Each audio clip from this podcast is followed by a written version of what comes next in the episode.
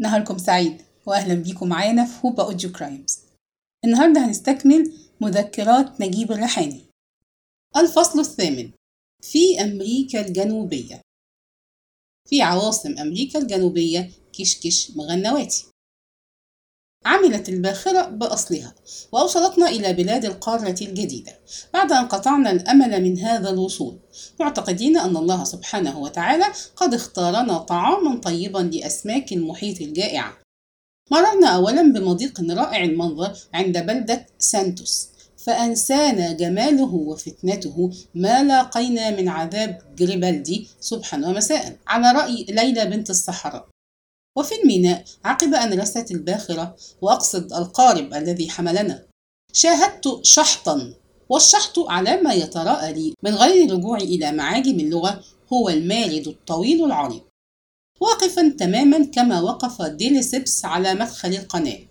وقد ظننته لأول وهلة تمثالا رخاميا إلا أنه راعني أن أجد سلاسل من ذهب تحلي صدره وتتدلى إلى جيوب صدريته.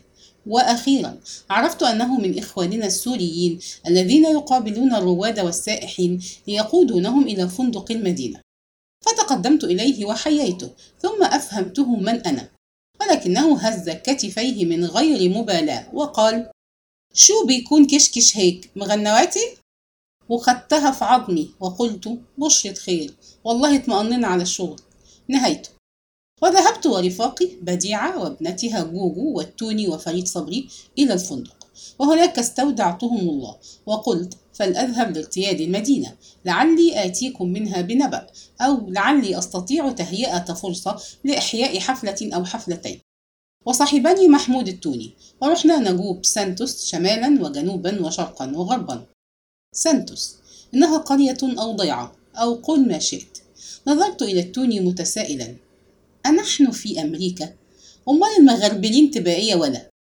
نهايته لقينا في تجوالنا في أحد الشوارع رجلا ذا مهابة قدمه إلينا دليلنا فعرفنا أنه يدير أكبر فندق في المدينة وأنه هو الآخر سوري من علية القوم هناك وحين قدمني إليه باسم كشكش بيك لاحت على الرجل دلائل الشك والريبة ثم ما لبث أن أخذته نعرة الصراحة ففاجأني قائلا شو هالحكي؟ انت مالك كشكش.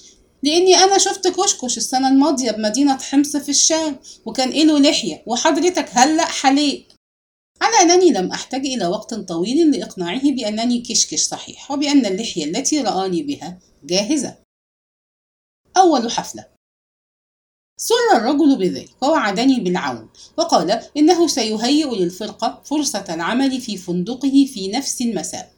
والغريب أن عادتهم جرت على تناول الغداء في الساعة الحادية عشرة صباحا والعشاء في السادسة والنصف.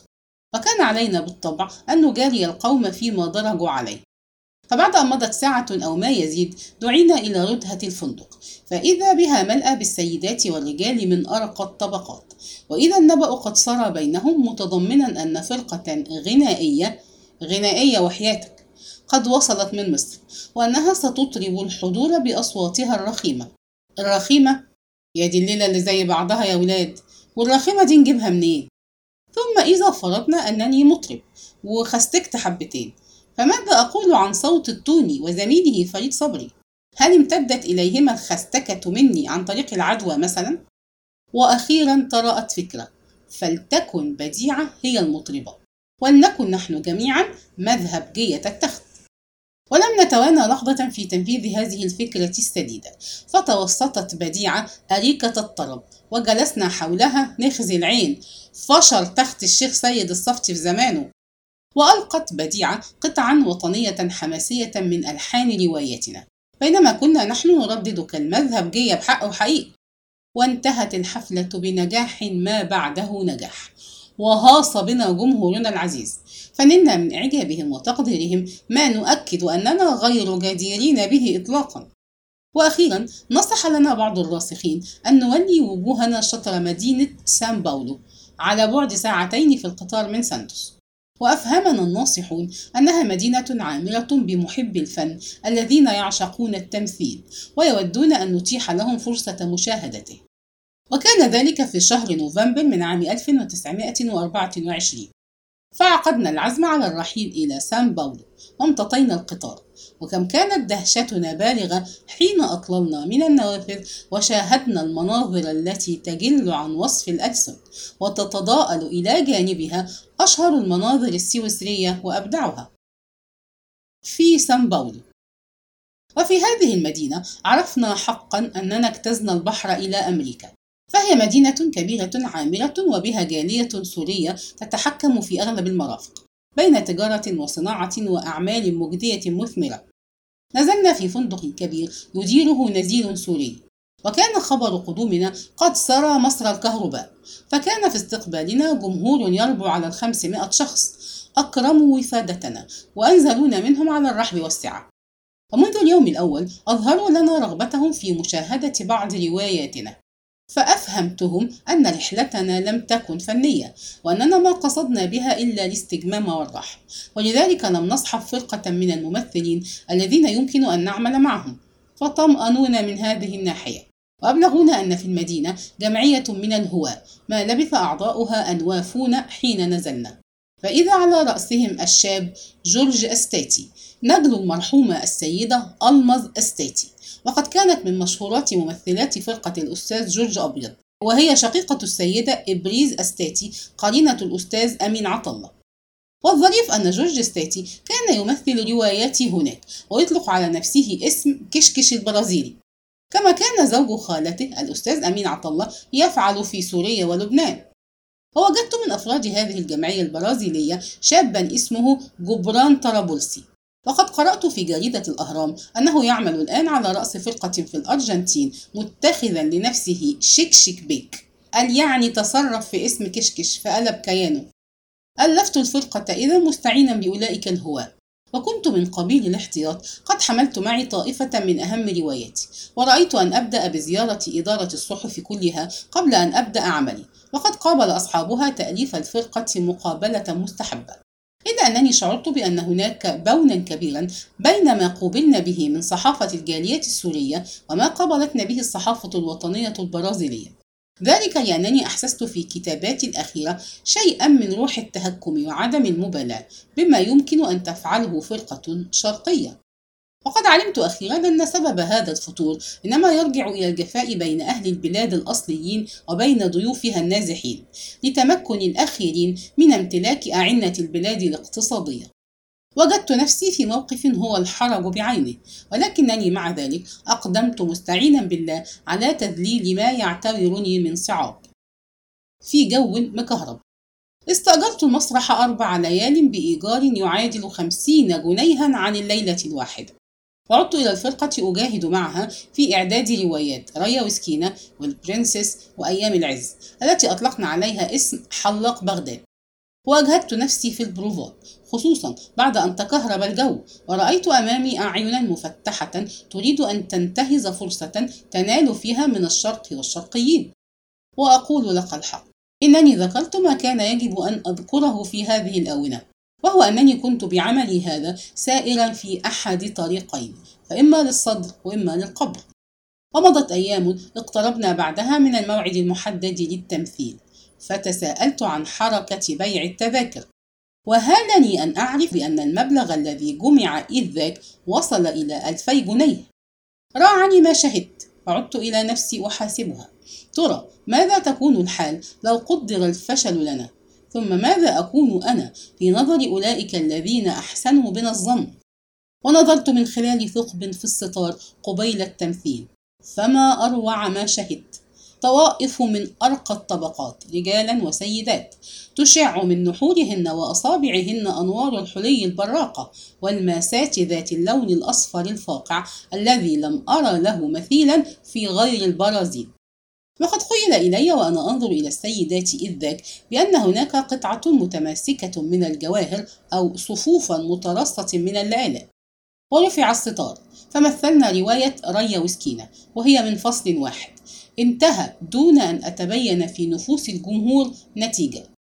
ثم جاء أوان البدء في رواية البرنسس وهي تبدأ بظهور بديعة على المسرح أولا وبعد فترة طويلة أظهر أنا. فعكفت في غرفتي أعالج تهيئة وجهي بالمكياج وأنا أرتجف لوعة. وتملكني خوف أحسست معه كأني مبتدئ لم يعهد أضواء المسرح. ولم يبدو أمام الجمهور من قبل. ثم أرهفت أذني منصتا لأقوال بديعة. أستشف أثرها في أفئدة الناس. وقد سرني أن وجدتها تمثل في إقدام وشجاعة وكأننا على مسرحنا المعتاد في مصر. وكان أن ظهرت أنا أيضا متشجعا حتى أتممنا الفصل الأول بين عاصفة من التصفيق والهتاف. وامتلأ المسرح بالصحفيين والمهنئين. وغرقنا في لجة من القوم الذين أحاطوا بنا إحاطة الصوار بالمعصم. وقد كان فخر أفراد الجالية السورية بإخوانهم المصريين لا يقدر.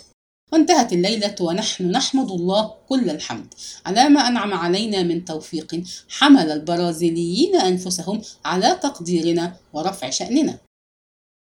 Viva ريحاني ارتفع شأننا بعد النجاح الذي لقيناه في سان باولو وقد ظهر ذلك بصورة واضحة في نادي سبورتينج كلوب الذي أنشأته الجالية السورية في تلك المدينة. ذلك أن النادي دعانا إلى مشاهدة مباراة في كرة القدم بين فريقه وفريق البرازيل. وكان المتفرجون يزيدون على العشرين ألف متفرج. امتلأت بهم جوانب الملعب. فما كدت وبديعة نظهر أمام هذا الجمع الحافل لنأخذ أماكننا حتى سمعنا هتافهم صاعدا إلى أجواء الفضاء. فيفا ريحاني. وفيفا معناها يحيى. وأنت فاهم طبعا. وقد قلت إن أسباب النزاع كانت متوافرة بين النزلاء السوريين وبين أهالي البلاد الأصليين. لتمكن الأولين من القبض على ناصية الحركة الاقتصادية والمالية دون الآخرين. ولذلك شاهدنا في ملعب الكرة قوة كبيرة من الجند كاملة السلاح استعدادا لما عساه يحدث من احتكاك بين أفراد فريقي المتفرجين الذين عزل أحدهما عن الآخر.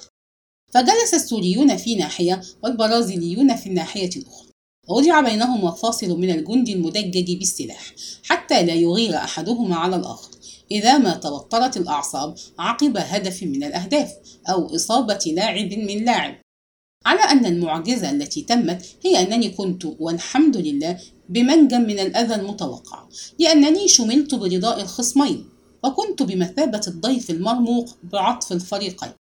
ومن أمثلة الرضا التي حبانا بها الوطنيون في البرازيل أن صحافتهم بعد أن شاهدت روايتنا عادت فأثنت على التمثيل بمستطاب الثناء بعد أن كانت مقابلتها لنا قبل ذلك فاترة غير مطمئنة. وفي فترة الاستراحة بين نصفي اللعب أي ال half time بلغة الرياضيين أو ال entr'acte بلغتنا إحنا يا ممثلين. عاد الهتاف يدوي Viva ريحاني وقد اشترك فيه الجميع حتى خلت نفسي رئيسا لجمهوريتهم أو فاتحا لمالطة أو على الأقل جبت الديب من ديل.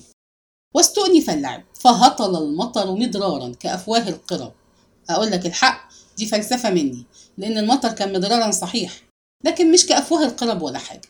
لكن نعمل إيه فلسفة اللغة. الذين يأتوننا بتشبيهات مش معقولة أولا ومستحيل تحصل ثانيا. القصد يا سيدي نزل المطر كأفواه القرب وأمرنا لله. ومع ذلك ظل اللاعبون في تنافسهم دون أن يتوقفوا مع أن الكرة كانت تعوم في بحر خضم وانتهى اللعب بفوز السوريين. ثم ابتدأت المعركة التي كان البوليس يخشاها. ومحسوبك وبديعة ومن معنا فككان. إلى ريو دي جانيرو. وبعد أن أحيينا ليالينا الأربعة في سان باولو ألح الأهلون علينا في البقاء مدة أخرى. فحاولنا أن نجد ليالي خالية في أحد المسارح الهامة واستطعنا بعد جهد أن نربط أربع حفلات أخرى. نالت من النجاح حظا لا يقل عن سابقتها. وهنا كان الطمع قد فعل مفعوله في أحد أفراد الفرقة وهو فريد صبري. وقد كنت أمنحه في رحلتنا هذه مرتبا شهريا قدره 30 جنيها مصريا. في حين كان يتقاضى في مصر حسبة 5 6 جنيه. رفع فريد راية العصيان. فجاء يملي شروطه قائلا إن مرتبه إذا لم يرفع إلى تسعين جنيها كما يرفع مرتب التوني إلى سبعين فإنهما سيضربان عن العمل. طب وشمعنا يعني الفرق ده بينك وبين التوني؟ ولم لا تتساويان في المرتب؟ القصد لم أجد مشقة في استمالة التوني إلى صفي إذ كان من قدماء ممثلي فرقتي وكان لين العريكة سهل القيادة. أما زميله الثائر فقد فضلت أن أقطع الصلة به وأن أعيده إلى مصر قبل أن ينفث أفكاره في بقية الصحب الذين جمعتهم من بين هواة سان باولو وسلمت فريد صبري حسابه وفوقه حق الشبرقة كمان. وقطعت له تذكرة السفر إلى مصر وودعته. وإحنا من هنا وإنت يا ابن الناس من هنا. وقصدنا بعد ذلك إلى العاصمة ريو دي جانيرو وكانت الشهرة والصيت قد سبقانا إليها. ولذلك استقبلنا فيها استقبالا حافلا. ونجحنا في حفلاتنا الثمان التي أحييناها بتلك المدينة. وكان متوسط إيراد الحفلة الواحدة 500 جنيه. وما كدنا ننتهي من هذه الحفلات حتى استدعينا ثانية إلى سان باولو وهناك أقمنا حفلتين. أنا سندباد بري إلى الأرجنتين.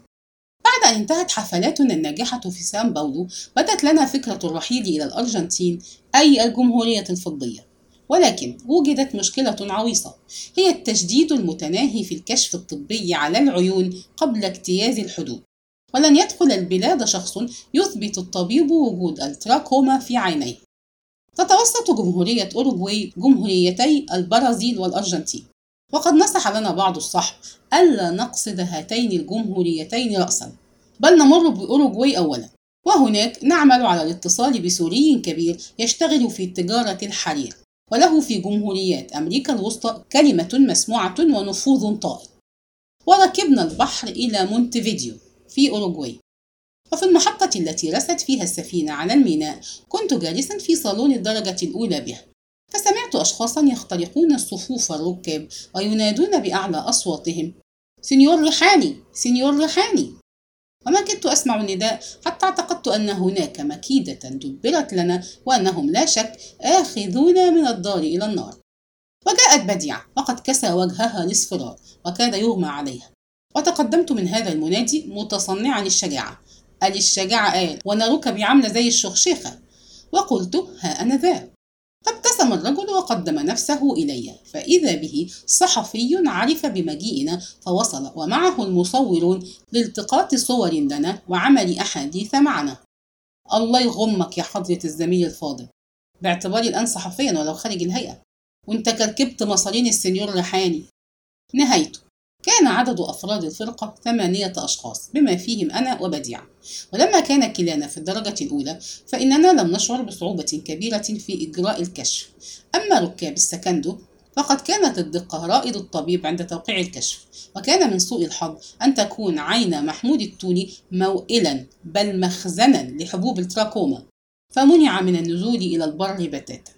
وبعد جهاد ومشاوير من هنا لهنا صرح له على شرط السفر فورا إلى الأرجنتين دون تمضية وقت في أوروغواي. لغاية هنا كويس. لكن إيه اللي رايح يوصله الأرجنتين يا نظري؟ ذهبنا لقطع تذاكر السفر بحرا إلى بوينس آيرس فطلب منا مبلغ 800 جنيه كتأمين بمعدل 100 جنيه لكل شخص حتى إذا ظهر أن شخصا واحدا مصابا بالتراكوما ضاع علينا المبلغ جميعه. يا دي الحوسة. ما هو ظهر معنا شخص واحد عنده تراكوما توزع على قرطة بحالها. عملية تهريب. وعقدنا مؤتمرا منا ومن التاجر السوري الكريم. الله يمسيه بالخير. وفي هذا المؤتمر تفتقت الأفكار عن حيلة لطيفة. هي أن تسافر بديعة بحرا مع الخمسة السليمين. وبذلك نطمئن على استرداد التأمين. وهو في هذه الحالة 600 جنيه. أما أنا ومحمود فلنجتزي الحدود سرا ولنغامر بالهرب على أن يعاوننا ذلك الشهم السوري وأعوانه. وأقلعت السفينة ببديعة وبقية الفرقة. أما أنا والتوني فقد صحبنا رجل من قبل تاجرنا الكبير. يحمل معه خطابا إلى رجل آخر في مدينة أخرى. وامتطينا قطار السكة الحديد. ومكثنا فيه ثلاثة أيام بلياليها. نجوب مجاهل أمريكا. مجاهلها والله العظيم. وبلد تشيلنا وبلد تحطنا وفي كل منها يسلمنا شخص إلى آخر وهذا يسلمنا إلى غيره. وفي كل مرة يصحبنا خطاب من محطة التصدير إلى محطة التوريد. وكأننا بضاعة مهربة كوكايين هيروين حشيش إلى آخر الليستة إياها. وفي المرحلة الأخيرة وبعد الليالي الثلاث وصلنا محطة صغيرة على شاطئ نهر. وفيها نزلنا. وأشار دليلنا بإصبعه إلى الشاطئ الآخر من النهر قائلا شايفين الكشك اللي هناك ده؟ أهو إذا نفدتم منه بقيتوا في أرض الأرجنتين ويبقى في إمكانكم تحطوا صوابعكم في عين الجعيس حتى لو ظهرت التراكومة في دمكم مش بس في عينيكم. كلام طيب لكن ننفد من الكشك إزاي يا أخينا؟ اتكلوا على الله. واتكلنا على الله. أمال هنتكل على مين؟ واجتزنا النهر في رفقة الدليل العزيز بعد أن نصح لنا بالجلد وتصنع الشجاعة حتى لا يبدو علينا خوف مريب. فقلت للتوني تشجع. فأجاب ما تخافش أنا قلبي جامد. وأبصرت فإذا هذا القلب الجامد وقد وصل في سقوطه جنوبا إلى كعب صاحبه. ومال دليلنا على حارس الحدود؟ فتسارا قليلا ثم أفهمه أنني وزميلي صديقان له وأننا حضرنا لمشاهدة حفلات الكرنفال المقامة إذ ذاك في بلاد الجمهورية الفضية. وتنفسنا الصعداء أنا والتوني وتملكنا في هذا الحين مرح كمرح الأطفال. فعدونا بأخف ما حملتنا أقدامنا إلى القرية كي نأخذ القطار إلى بوينس آيرس. وتقدمت متلهفا إلى عامل الشباك أطالبه بتذكرتين إلى المدينة التي نقصدها. فنظر إلينا وهز كتفيه بابتسامة لم نفهم لها معنى. وأخيرا قال متأسف جدا لقد تأخرتم لأن القطار مر صباح أمس. صباح أمس؟ وما هو موعد القطار التالي إذن؟ قال بعد أسبوع. أسبوع؟ وتقولون إنكم في بلاد متمدنة؟ أسبوع يا بني آدم في قارة اسمها أمريكا؟ دي أفريقيا على كده رايتها لبن يا ولاد العم سام. القصد أصبحنا أمام الأمر الواقع وما باليد حيلة. ولكن أين نقضي هذا الأسبوع؟ ونحن في قرية لا تزيد مساكنها على مئة بيت. ولكن إذا نسيت كل شيء فلن أنسى اسم هذه القرية التي أرتني الويل وسواد الليل. اسمها يا عزيزي الفاضل سان جوزي وينطقون هذا الاسم في الأرجنتين سان خوسي. وهنا نكون قد وصلنا إلى نهاية هذا الجزء من مذكرات الريحاني وإلى لقاء قريب في الجزء القادم.